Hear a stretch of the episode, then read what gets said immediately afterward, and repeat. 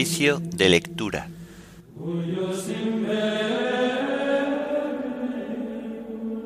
Himno de laudes.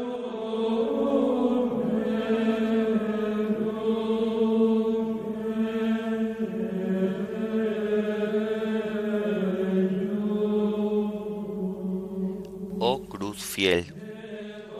Antífonas y salmos del lunes de la segunda semana del Salterio. Lecturas y oración final correspondientes al lunes santo.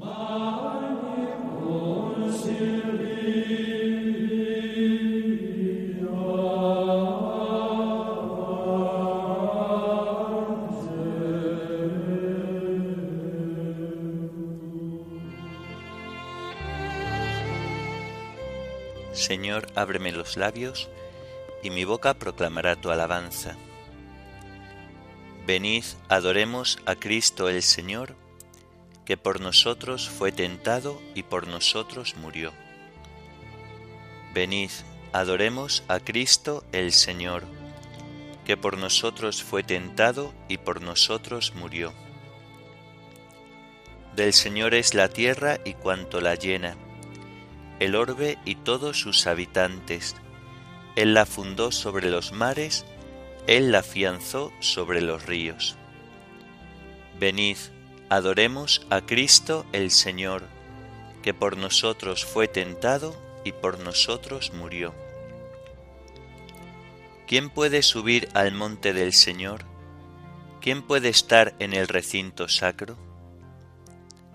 Venid, adoremos a Cristo el Señor, que por nosotros fue tentado y por nosotros murió.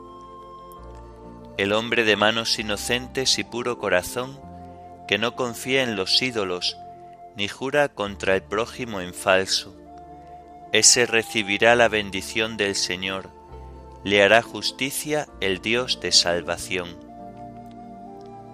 Venid, adoremos a Cristo el Señor, que por nosotros fue tentado y por nosotros murió. Este es el grupo que busca al Señor, que viene a tu presencia, Dios de Jacob. Venid, adoremos a Cristo el Señor, que por nosotros fue tentado y por nosotros murió. Portones, alzad los tinteles, que se alcen las antiguas compuertas, va a entrar el Rey de la Gloria. Venid, adoremos a Cristo el Señor, que por nosotros fue tentado y por nosotros murió. ¿Quién es ese Rey de la Gloria? El Señor héroe valeroso, el Señor héroe de la guerra. Venid, adoremos a Cristo el Señor, que por nosotros fue tentado y por nosotros murió. Portones, alzad los tinteles, que se alcen las antiguas compuertas, va a entrar el Rey de la Gloria. Venid, adoremos a Cristo el Señor, que por nosotros fue tentado y por nosotros murió. Gloria al Padre y al Hijo y al Espíritu Santo, como era en el principio, ahora y siempre, por los siglos de los siglos. Amén. Venid, adoremos a Cristo el Señor, que por nosotros fue tentado y por nosotros murió. Oh cruz fiel, árbol único en nobleza, Jamás el bosque dio mejor tributo, en hoja, en flor y en fruto. Dulces clavos, dulce árbol donde la vida empieza, con un peso tan dulce en su corteza. Vinagre y sed, la boca apenas gime, y al golpe de los clavos y la lanza, un mar de sangre fluye inunda, avanza por tierra, mar y cielo, y los redime. ablándate madero, tronco abrupto, de duro corazón y fibra inerte. Doblégate a este peso y esta muerte, que cuelga de tus ramas como un fruto. Tú solo entre los árboles crecido, para tender a Cristo en tu regazo.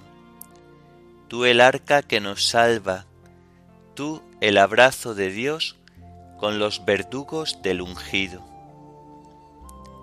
Al Dios de los designios de la historia, que es Padre, Hijo y Espíritu, alabanza, al que en la cruz devuelve la esperanza de toda salvación, honor y gloria. Amén.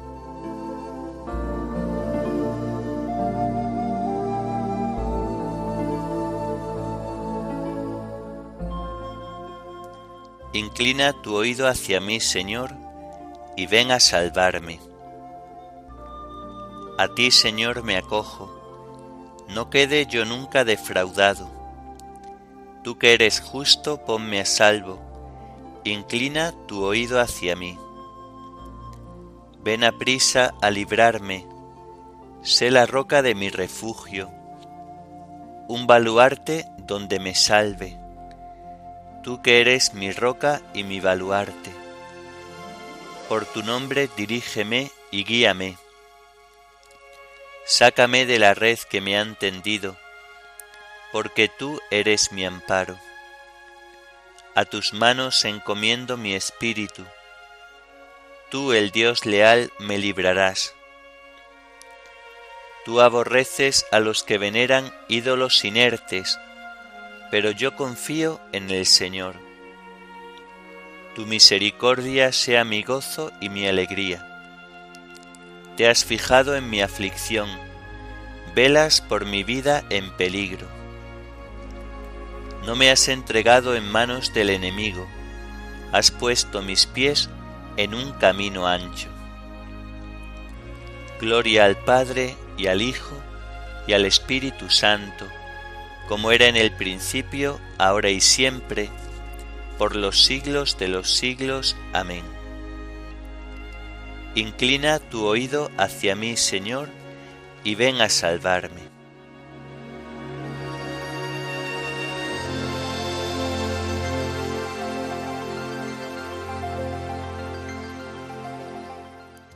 Haz brillar, Señor, tu rostro sobre tu siervo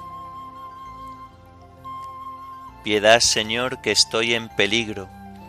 Se consumen de dolor mis ojos, mi garganta y mis entrañas.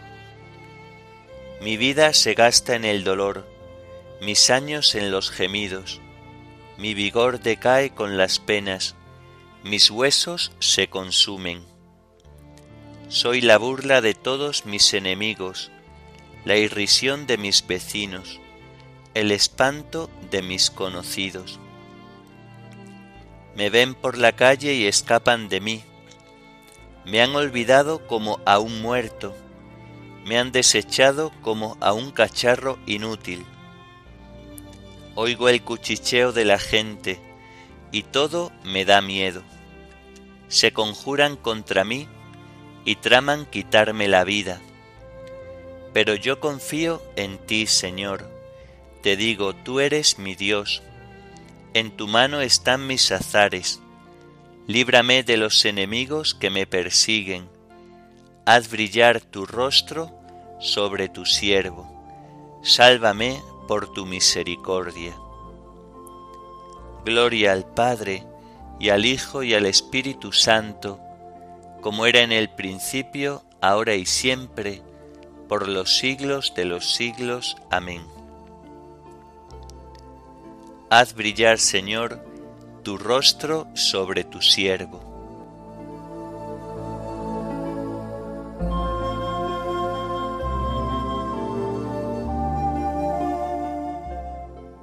Bendito sea el Señor que ha hecho por mí prodigios de misericordia.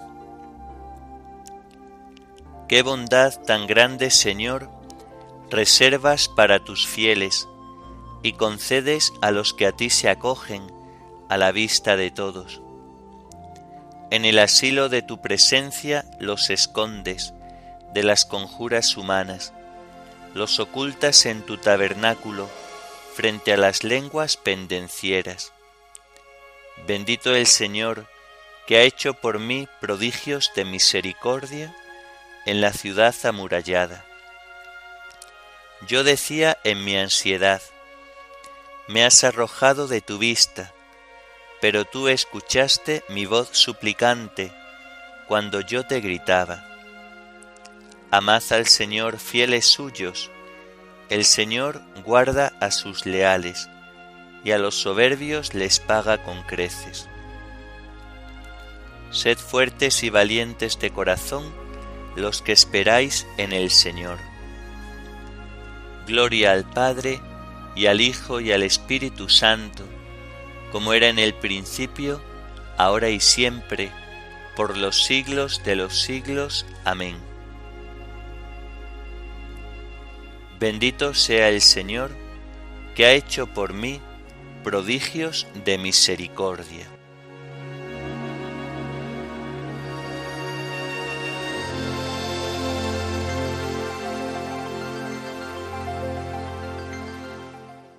Cuando yo sea elevado sobre la tierra, atraeré a todos hacia mí.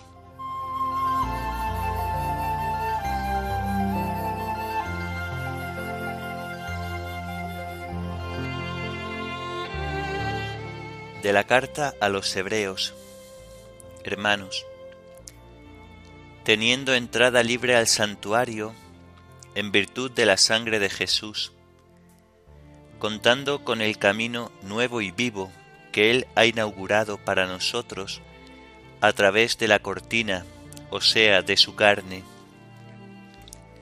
y teniendo un gran sacerdote al frente de la casa de Dios, acerquémonos con corazón sincero y llenos de fe, con el corazón purificado de mala conciencia y con el cuerpo lavado en agua pura. Mantengámonos firmes en la esperanza que profesamos, porque es fiel quien hizo la promesa. Fijémonos los unos en los otros, para estimularnos a la caridad y a las buenas obras no desertéis de las asambleas, como algunos tienen por costumbre, sino animaos tanto más cuanto más cercano veis el día. Porque si después de haber recibido el conocimiento de la verdad, nos obstinamos en el pecado, ya no quedan sacrificios por los pecados, queda sólo la perspectiva pavorosa de un juicio y el furor de un fuego dispuesto a devorar a los enemigos. Al que viola la ley de Moisés, lo ejecutan sin compasión, basándose en dos o tres testigos. ¿Cuánto peor castigo pensáis que merecerá uno que ha pisoteado al Hijo de Dios, que ha juzgado impura la sangre de la alianza que lo había consagrado, y que ha ultrajado al Espíritu de la gracia. Sabemos muy bien quién dijo aquello. Mío es el desquite. Yo daré a cada cual su merecido. Y también el Señor juzgará a su pueblo. Es horrendo caer en manos del Dios vivo. Recordad aquellos días primeros cuando recién iluminados soportasteis múltiples combates y sufrimientos, ya sea cuando os exponían públicamente a insultos y tormentos, ya cuando os hacíais solidarios de los que así eran tratados, pues compartisteis el sufrimiento de los encarcelados, aceptasteis con alegría que os confiscaran los bienes, sabiendo que teníais bienes mejores y permanentes. No renunciéis pues a vuestra valentía, que tendrá una gran recompensa. Os falta constancia para cumplir la voluntad de Dios y alcanzar la promesa. un poquito de tiempo todavía, y el que viene llegará sin retraso. Mi justo vivirá de fe. Pero si se arredra, le retiraré mi favor. Pero nosotros no somos gente que se arredra para su perdición, sino hombres de fe para salvar el alma.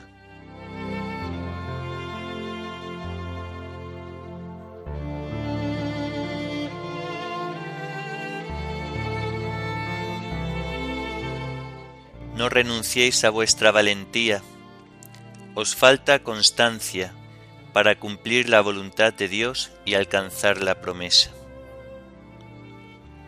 No renunciéis a vuestra valentía, os falta constancia para cumplir la voluntad de Dios y alcanzar la promesa. Con vuestra perseverancia salvaréis vuestras almas, para cumplir la voluntad de Dios y alcanzar la promesa.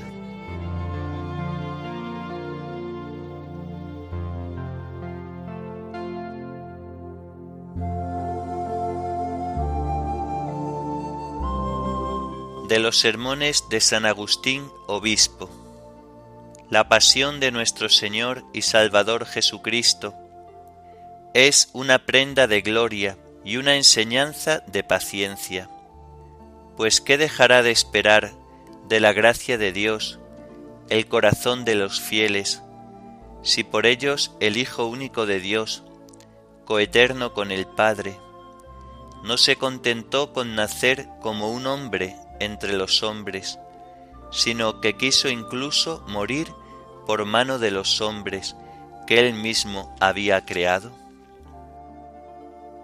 Grande es lo que el Señor nos promete para el futuro, pero es mucho mayor aún aquello que celebramos recordando lo que ya ha hecho por nosotros. ¿Dónde estaban o quiénes eran los impíos cuando por ellos murió Cristo? ¿Quién dudará que a los santos puede dejar el Señor de darle su vida si Él mismo les entregó su muerte?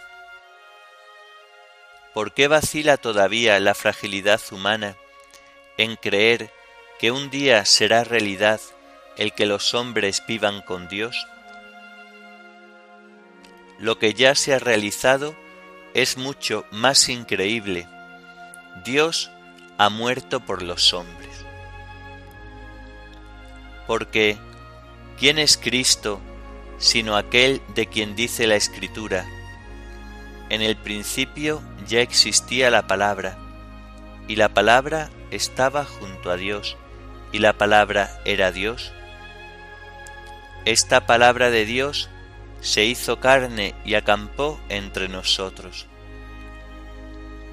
porque no habría poseído lo que era necesario para morir por nosotros, si no hubiera tomado de nosotros una carne mortal. Así, el inmortal pudo morir, así pudo dar su vida a los mortales, y hará que más tarde tengan parte en su vida aquellos de cuya condición él primero se había hecho partícipe, pues nosotros, por nuestra naturaleza, no teníamos posibilidad de vivir, ni él por la suya posibilidad de morir. Él hizo pues con nosotros este admirable intercambio. Tomó de nuestra naturaleza la condición mortal y nos dio de la suya la posibilidad de vivir. Por tanto, no sólo no debemos avergonzarnos de la muerte de nuestro Dios y Señor, sino que hemos de confiar en ella con todas nuestras fuerzas y gloriarnos en ella por encima de todo. Pues al tomar de nosotros la muerte que en nosotros se encontró, nos prometió con toda su fidelidad que nos daría en sí mismo la vida que nosotros no podemos llegar a poseer por nosotros mismos. Y si aquel que no tiene pecado nos amó hasta tal punto que por nosotros pecadores sufrió lo que habían merecido nuestros pecados, ¿cómo después de habernos justificado, dejará de darnos lo que es justo?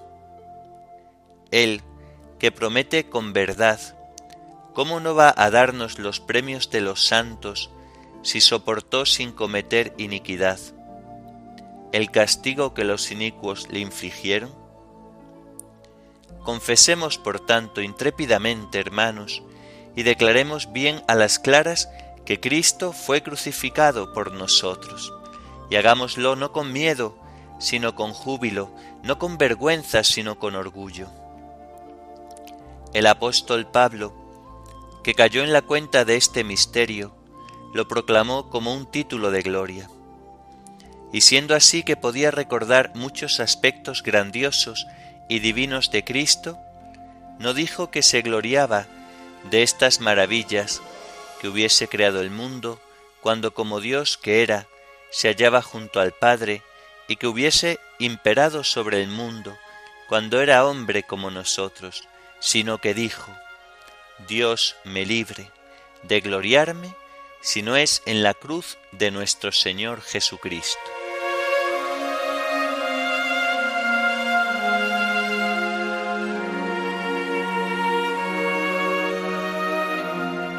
cruz adoramos, Señor, y veneramos tu pasión gloriosa. Ten piedad de nosotros, tú que has muerto por nosotros. Tu cruz adoramos, Señor, y veneramos tu pasión gloriosa. Ten piedad de nosotros, tú que has muerto por nosotros.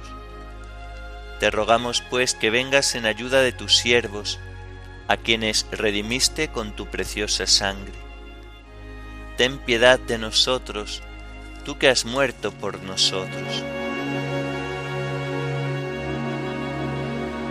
Oremos. Dios Todopoderoso, mira la fragilidad de nuestra naturaleza y levanta nuestra débil esperanza con la fuerza de la pasión de tu Hijo, que vive y reina contigo en la unidad del Espíritu Santo y es Dios, por los siglos de los siglos. Amén. Bendigamos al Señor, demos gracias a Dios.